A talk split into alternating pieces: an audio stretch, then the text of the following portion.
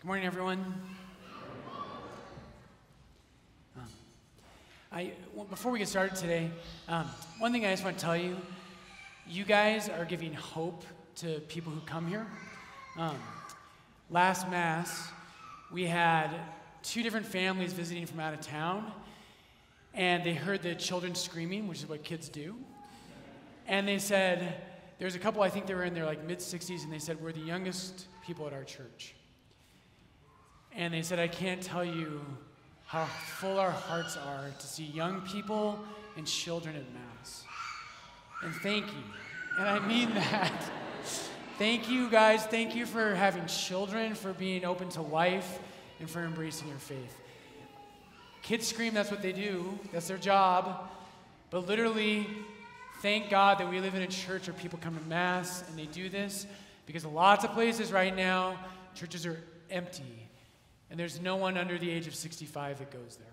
So that just filled my heart. Um, okay, today, very simple but very profound theme that God is giving us in the scriptures today. Uh, and the, the opening image I want to give you is I want you to think today we're going to talk about love and commandment. And how does love and commandment, how do those things interact? And what I want you to think of, if you are a true Christian, if the love of God dwells inside of you, there is only one commandment. If the love of God dwells inside of you, there is only one commandment. But the way it works is that God's life is like a prism in some ways.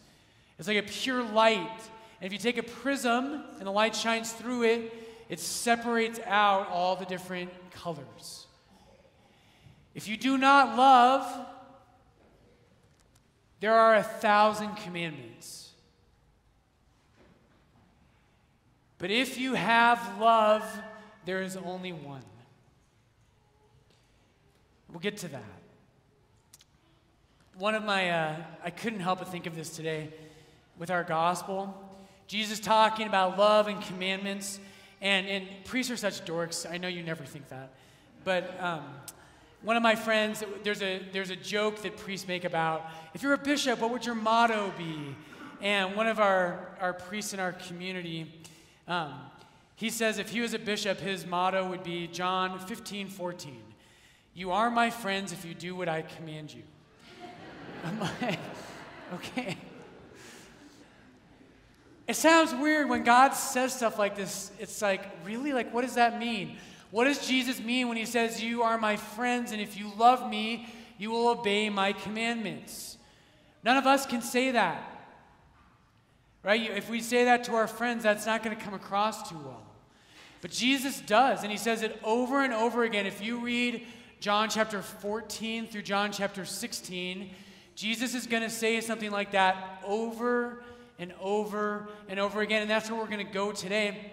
One last piece I want to mention that'll set the context for what we're talking about. Jesus today says, I am the vine, you are the branches. What does that mean? Jesus here is drawing off of a, a, strong Old Testament image. The most prominent place that he's drawing off of is Psalm 80. There's also a very strong um, passage in Isaiah chapter 5.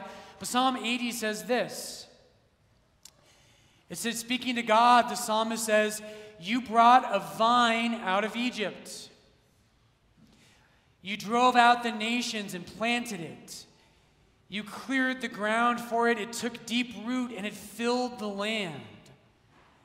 The mountains were covered with its shade, the mighty cedars with its branches goes on and on. In verse 14, it says, Turn again, Lord God of hosts. Look down from heaven and see. Have regard for this vine. In Psalm 80, the vine is Israel. Israel is God's vine. And so cool, we know historically in Jesus' time, because of Psalm 80 and Isaiah 5, in Jesus' day, if you went to the temple, one of the most prominent decorations in the temple was a giant gold vine that was attached to the exterior of the temple. Josephus, who's a his, roughly contemporary with Jesus, a historian, Josephus tells us that the clusters on that of grapes on that decoration were as large as a full-grown man. Jesus today says, I am the vine. You are the branches. Abide in me, and I in you. If you love me, you will keep my commandments, and I will abide in you, and you in me. One last image about that vine, which is super cool. I was doing my research this week, and there's a lot of evidence in Jesus' day that the vine was also a symbol of the tree of life in the Garden of Eden. That, that the tree had developed in Jesus' day to be associated with this vine from Psalm 80. And so, in some sense, we could say Jesus is the tree of life. He is the true vine. And there is no life if we're not in Him. First John, that our second reading was in First John 3. There's a great line just before that, that reading we had today. In First John 3 14, it says, We know that we have passed out of death into life because we love the brethren. He who does not love abides in death. He who does not love abides in death. Jesus says to us today, Abide in me, and I in you. If we have love, if we love God, and if we love each other, we have life. If we do not have these things, we abide in death. It's a little intense, but true. So, an example I've used before, but it's been years, so I get to reuse it. That's the rule. Deal with it. Um, an image I've used before, but I just can't help it. This is such a great image. I love this. And so, years ago, I gave a homily and I used this, and um, I want to talk about Fiddler on the Roof. And after I preached on that, I said, You know, I've never seen it. And our reader today, Gary, he was like, How have you not seen Gary, uh, Fiddler on the Roof? And he dropped the DVD off. He's like, FB, you got to watch Fiddler on the Roof. I still haven't watched it, Gary. James says, confess your sins to one another. There's one of my sins.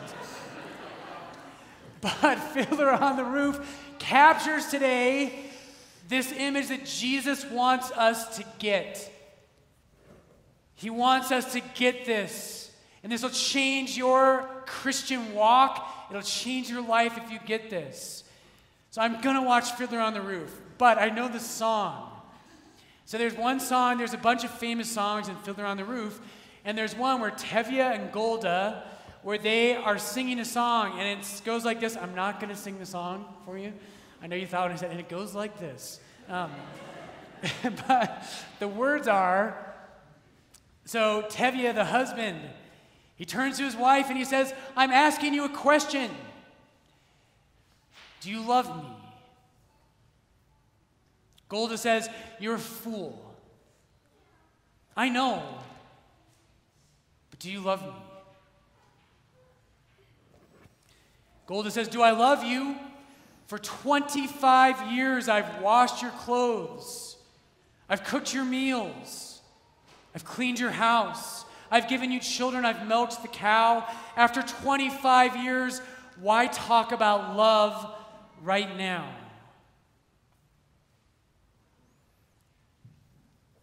so powerful, isn't it?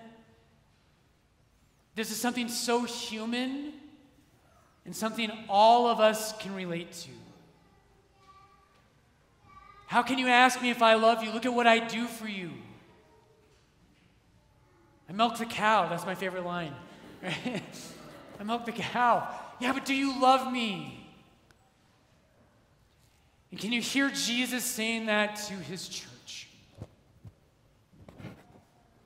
For the Lord to turn to us, his bride, and say, my bride, my immaculate church, do you love me?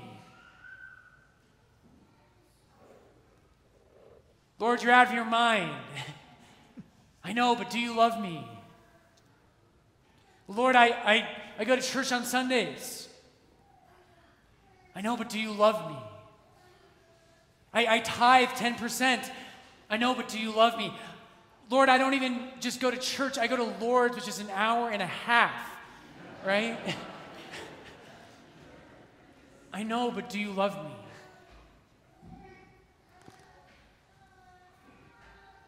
If you have the love of God in your heart and your soul, there is one command. Because you will fulfill all other commands. But if you don't, if we don't love God, and you can imagine this, right? In any relationship, in human relationships, we're more prone to go through this. It's easier in a human relationship to say, well, I just have a lot of stuff I need to do to serve my spouse and my family. That's natural for humans. God's love is above that, but we all have experienced this where your faith, if you do not have love, if that love of God is not burning from the depths of your heart, Catholicism begins to feel like a thousand rules. My RCIA is like this every year. When people either don't trust Jesus yet or that love isn't there yet, or if they don't trust the church yet, their love for the church, they don't understand it. It starts with a thousand different questions. Father Brian, why do I have to go to church every Sunday? FB, why, why do I have to confess my sins to a priest? Why do I have to be generous to the church? Why do I have to love the poor? Why do I have to forgive my enemies? Why can't we use contraception in marriage? But I've seen it happen a million times. There's a moment in RCIA where people fall in love with either Jesus or the church, which, as St. Joan of Arc says, they're the same thing. And all their questions melt away. and it all becomes one.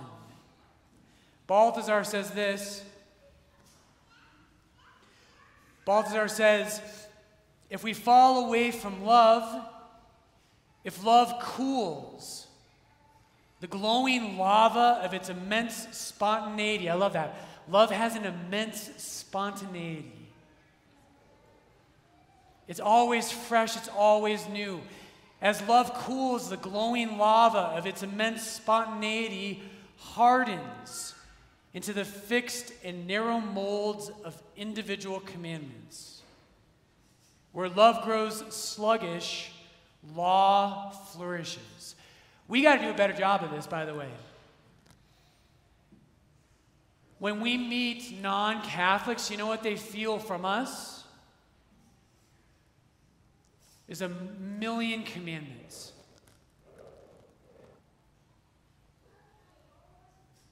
What they need to see from us, and there are a lot of commandments, but there's really only one. And if you meet someone who is on fire with the love of God, if you look at Mother Teresa and her life, no one said, Oh my gosh, does she follow a lot of rules? What they've said is that is a life that is completely given over to one thing. That's what wins hearts and souls. There's two dangers we have here. The first danger is this.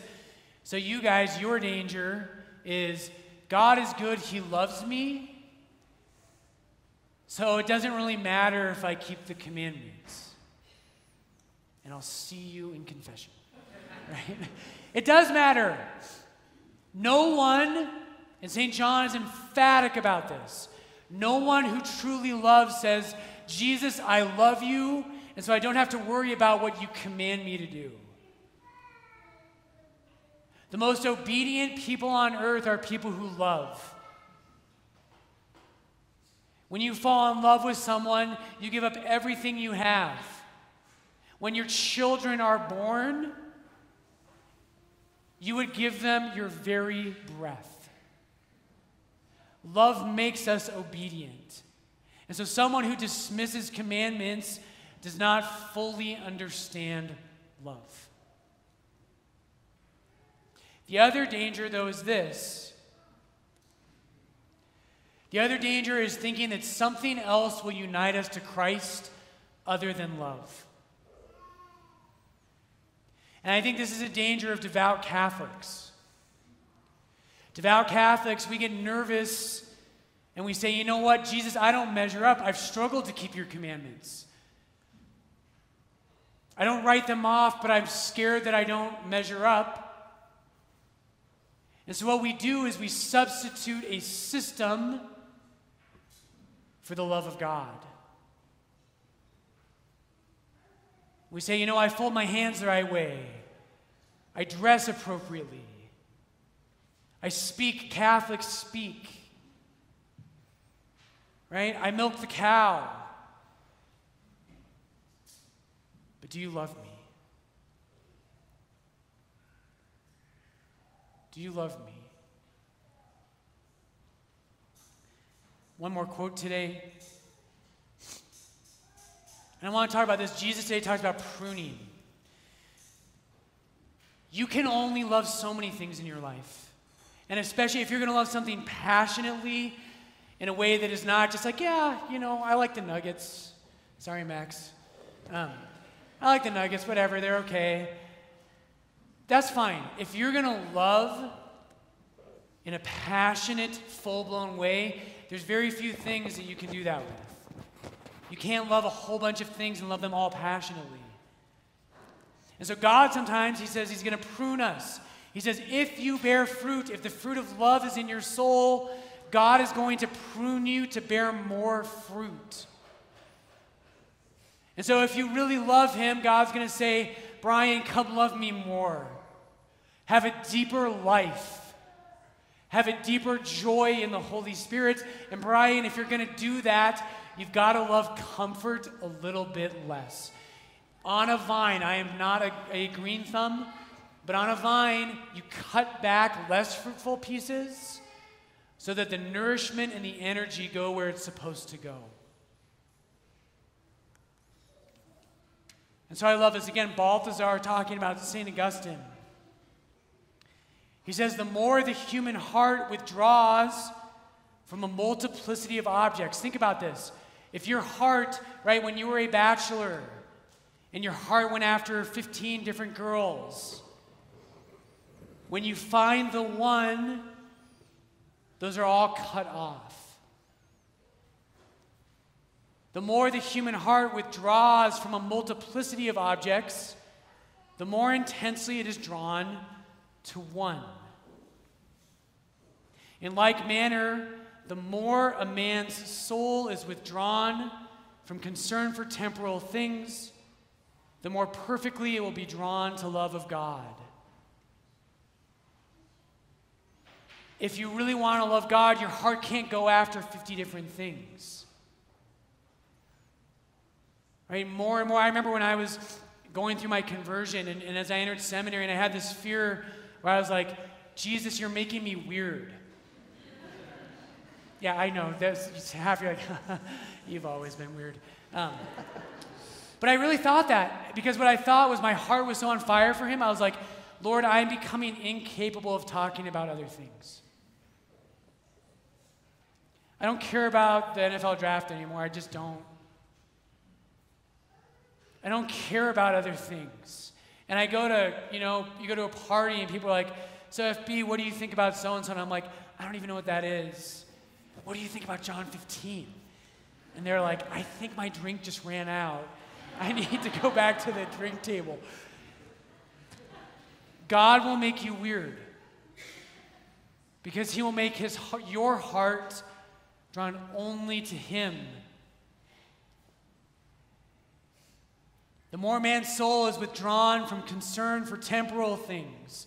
If I stop worrying about my front yard and my perfect living room, and my hair and my fitness and my waistline, the more my heart withdraws from those things, the more perfectly it will be drawn to love of God. And hence, St. Augustine says, the hope of gaining or keeping material things is poison for love. The hope of gaining or keeping material things is poison for love. And last image today, Augustine goes into this. Augustine spoke Latin. And for Augustine, there's two different words he likes to use for love. There are more, but two of the ones he likes to contrast, he talks about, everybody say cupidity and charity. So in Latin, and let's just do one more. This is what I do with the little kids, but with Greek usually. So Latin is cupiditas. That was lame. One more time. And caritas. And what Augustine says is there is a war in your heart between those two loves. Cupiditas, where we get Cupid, Cupiditas is a type of love that ultimately is about me. I love pasta. I love comfort. I love my ego. I love myself. Charity is the divine love of God.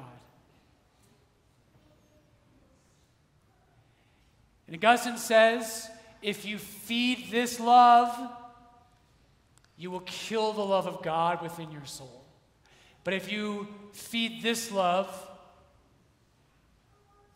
if you abide in Jesus, I am the vine, you are the branches. Abide in me, and I in you. And I know it's true, Lord. In my life, the greatest moments where I'm able to overcome sin have not been because I've been disciplined. They have not been because I have been scared. They have been because I love you. And when your love is on fire in my heart and my soul, how could I possibly love anything else? When the beauty and the perfection of the eternal light dwells inside of me, Jesus, the sins of this world hold no power. So, Lord, today, Jesus, teach your church to love. Prune us, Lord, of loves that are not connected to you. Jesus, may we love you above all things. May we abide in you, and may we have your life.